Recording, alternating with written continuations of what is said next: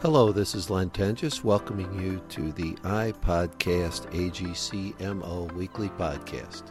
In each episode, we'll feature information about a contractor, specialty contractor, supplier, contracting agency, owner, or legislative or regulatory issue pertinent to the construction industry in Missouri. We'll feature industry professionals and other construction industry representatives to help our listeners stay up to date with current and future trends in construction. So here we go. Welcome back to iPodcast AGC Missouri. Today we have our Vice President of Safety, Vic Sunshine. Vic started with AGC of Missouri in 1997 and is getting ready to move on to his next career to leave AGC and retire at the end of March in 2019. So, first, Vic, congratulations. Thank you. Been a great run, great career, and very happy being here all those years.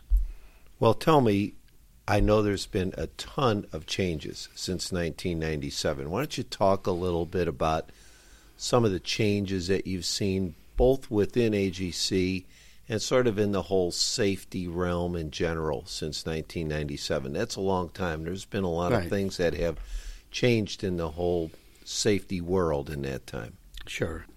Well, if we'll start with the last part first, in uh, safety in general, OSHA was created in 1970 and largely ignored by the construction industry through the 70s and 80s. I myself, with my own company, had to enact uh, hard hats for the first time, safety glasses for the first time, and that wasn't until the late 80s. When I got out of the day to day construction business, I was around 92, and got into construction safety exclusively. Construction itself, the, the industry was far behind and lagging with OSHA. You think there was Over kind of this hope it would go away? Yeah, well, it wasn't bad. I mean, over the next 10 years, 15 years or so, the industry caught up very quickly. But I got into it, I feel, kind of at the start of it, where there wasn't much attention paid to it by either the unions or the employers that much. Just your biggest companies were used, you know, had dedicated safety people. And when I got here in 97, things were starting to roll, and OSHA had just instituted new fall protection rules with the six foot rule and such, and the industry was starting to come around, and the unions were starting to come around, but it still took a few years after that, well into the 2000s. But the biggest change I've seen, as far as the association dealing with its members, where when I got here, very few members had dedicated safety professionals. And so there was a big need. We had three people in the department, and we helped a lot of members that just didn't have their own safety services. That has changed now. Uh, used to be the larger companies, 250 employees or more, had dedicated safety people. Now you'll find the safety person in companies as low as 50 people. So that's trickled down from the larger companies. And the smaller companies now having a dedicated safety person, uh, in some respects, don't need us as much for the day to day on site training. So it's really changed the complexity of the services that you deliver at the at the early Right. part of your career. You're doing more of the blocking and tackling, and now it's more of a higher level type of Sure. uh, service you provide. And of course, I'm old school and I still do the in person classes, but uh, I think classroom safety training will still be there, whether it's distance learning, online, or if it's going to be face to face. But uh, a lot of the companies, even if they have a dedicated safety person, isn't necessarily equipped or willing to train people in Mhm. a lot of things that we train in. So again, we do the OSHA 10 and 30 hour classes, but we probably do a dozen other dedicated discrete classes on different subjects. And I think that comes in handy for your mid-sized member, smaller members, and even a lot of the larger members still want to have us come out and do the training because that's something that they don't have to concern themselves with having to come up with a curriculum, come up with a presentation. we do it already. So I think that's uh, going to be here for a while. So, as you've seen the companies hire their cadre of safety professionals in house, that's sort of shifted your role now to really bring those people together and almost do more best practices things. Right, we do a lot of that. We have a large safety committee, one here, one in Jeff City, and we have a monthly safety forum where it is kind of a think tank for the safety directors to get together, to network, to talk about best practices. In addition, we have about 15 of our members are in the OSHA partnership, where we have quarterly meetings where we go over lessons learned of any incidents that occurred during that quarter. So you're right. We do a lot of the higher level stuff, the tip of the iceberg. You know, we're kind of up here talking to uh, the safety directors and again trying to find out what are some of the more cutting edge things that other companies are doing that you can use in your own company. So that does help. And then, of course, as a kind of a gatekeeper here, we can be a repository of that information, get it out to other members.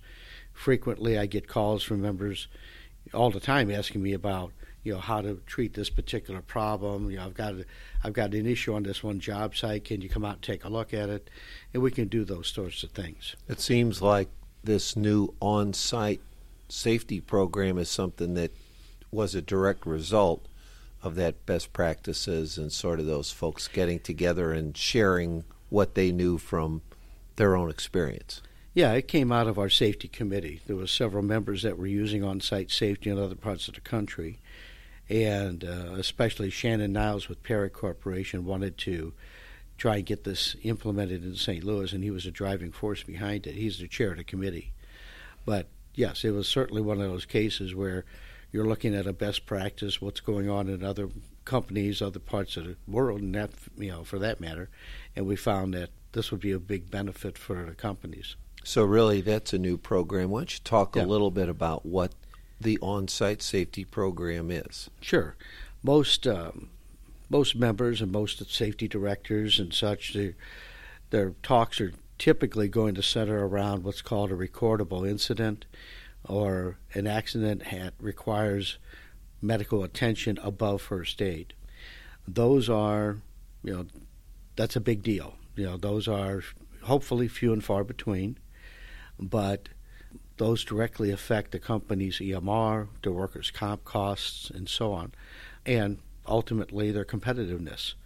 So we have uh, on site safety now, which can come out because, well, when you have a, uh, you may have an incident or two, or maybe, you know, a couple a year, but you might have a half dozen or more little tiny cuts and dings that can happen that can actually result in a recordable where on-site safety will send an EMT out, a professional that'll look over the injury, and in most cases, about 90% of cases, can treat it right there at the level of first aid, even closing up uh, wounds that would require stitches normally, uh, using what's called steri strips, and that is approved by OSHA as being first aid and not being a recordable. So in a lot of cases, we find companies that maybe they've had 10 recordables that year.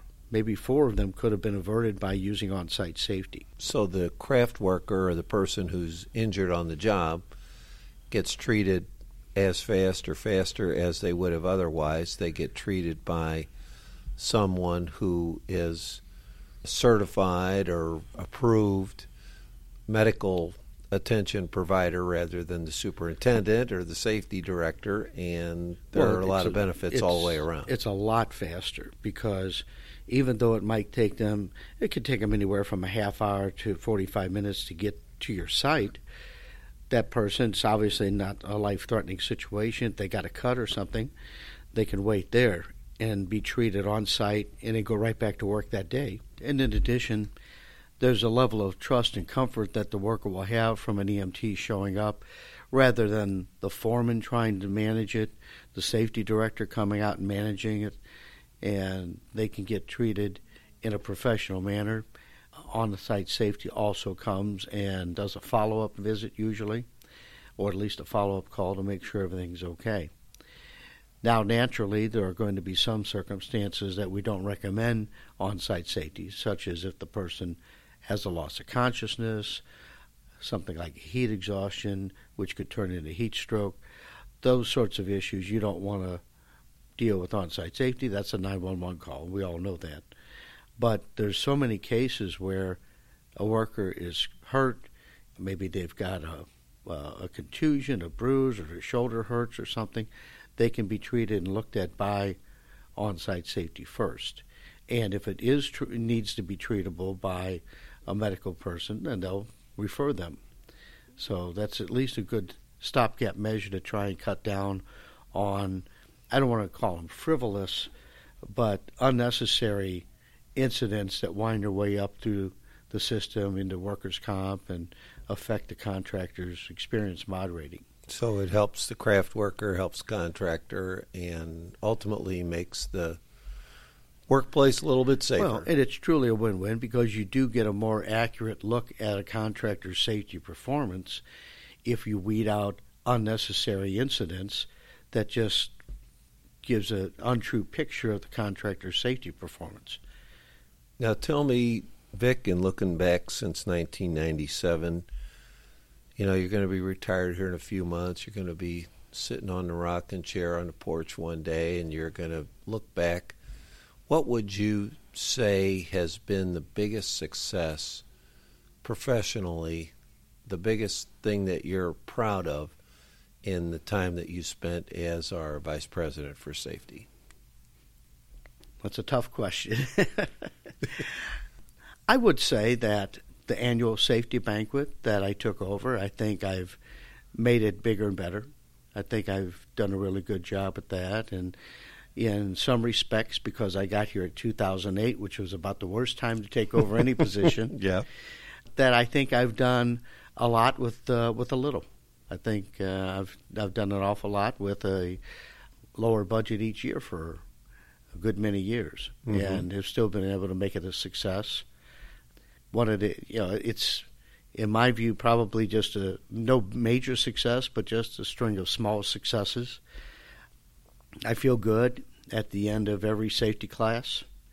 I like teaching. I like showing the people why something is this way rather than just barking out safety rules and saying you got to do this got to do that and per section such and such i try to explain why we do things the way we do them and I hope that there's, uh, you know, that it sticks, and I hope that somewhere along the way I've made a difference. The problem with any professional in the safety business is that if nothing happens, you've done a good job, and you know, and, and in my way, in my recollection is kind of like if you went bowling and they just had a little curtain up in front of the pins and the ball goes in there and you hear pins falling, but you really don't know what your score is. So it's kind of like that. You keep putting the message out there over and over and over, and you hope that somewhere down the road somebody's in a position where they go, well, I really shouldn't do it this way because I know better. It's and, hard to quantify the things that you kept from happening. Yes it's hard to measure the safer environment. It's hard to measure the accidents that didn't happen. It's hard to measure the folks who got home right. at night because of your efforts. But you know, they did. Yeah, and especially since I'm not a safety director of a company, so I don't have, in particular, at-risk employees. So I'm kind of like the next level up, and I'm kind of removed from the day-to-day, you know, worker. Mm-hmm. When mm-hmm. they were my workers and working for me, then of course I was very attuned to that, and I knew if somebody was going to do something wrong, I was there, and I I knew the person, and I could you know work with them on a one-on-one basis right there on the site. But here, you're just looking at people in a classroom, and you don't know what they went through that day or that week, and you know how they've managed themselves. Well, I'm sure that on behalf of all of the contractor and subcontractor and specialty contractor members of AGC and all their employees and all the folks who you've trained over the years who are either part of AGC or just someone on the job site who you helped out, thanks. Thanks for all your hard work. Thanks for your dedication to safety. Thanks for your dedication to doing a good job for all of those people all these years. Yeah, welcome. I was very happy to do it. My predecessor, Tom Raykemper, uh, he taught me a lot. But one of the biggest things I think he taught me was is always put the member first.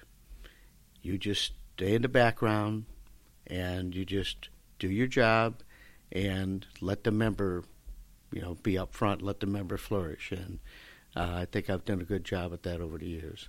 And let, you know, just my, you know, I really truly enjoy working for the membership.